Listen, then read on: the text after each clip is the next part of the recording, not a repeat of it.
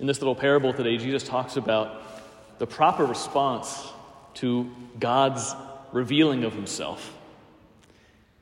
John the Baptist and Jesus, very much both about doing entirely the will of God, but in different ways. John, being the one who's preparing the way, is telling people to repent.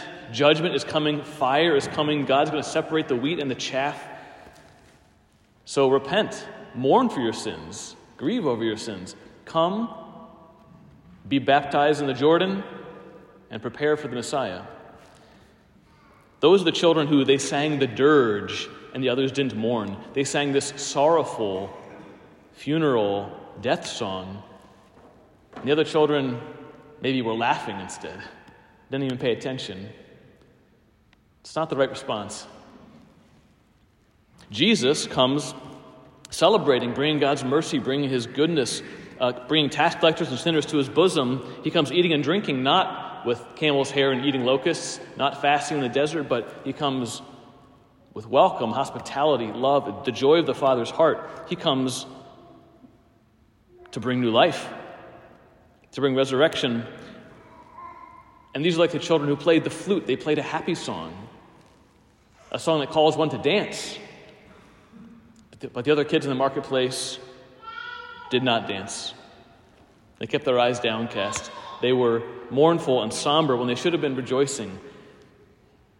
It's not the right response.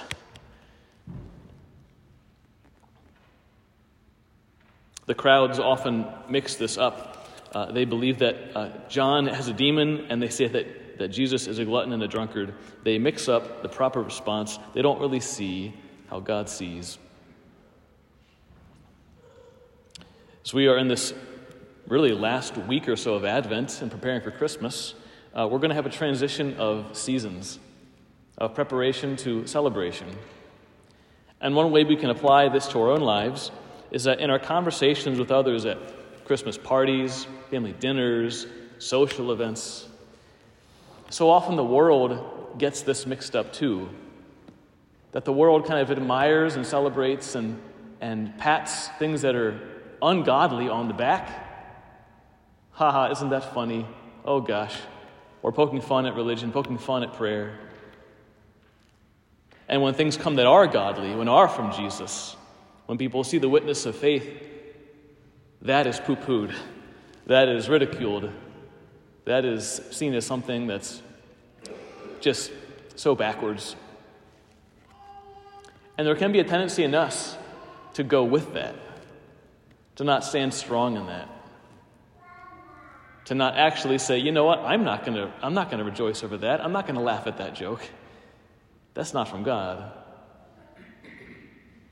And for the things that other people do ridicule, do look down upon, things that do come from God and are divine, it's cause for us to celebrate, to dance with reckless abandon.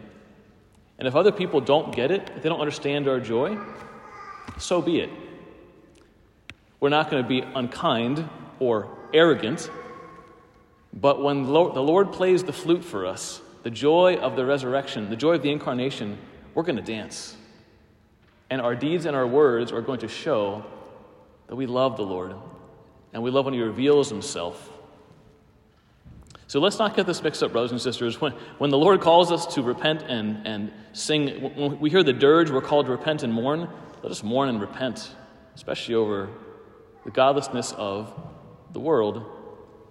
But when the Lord plays the flute and we're called to celebrate and dance and celebrate his mercy, let's dance and not be quiet. Because the heart that's in love with God must speak, must sing, and even must dance.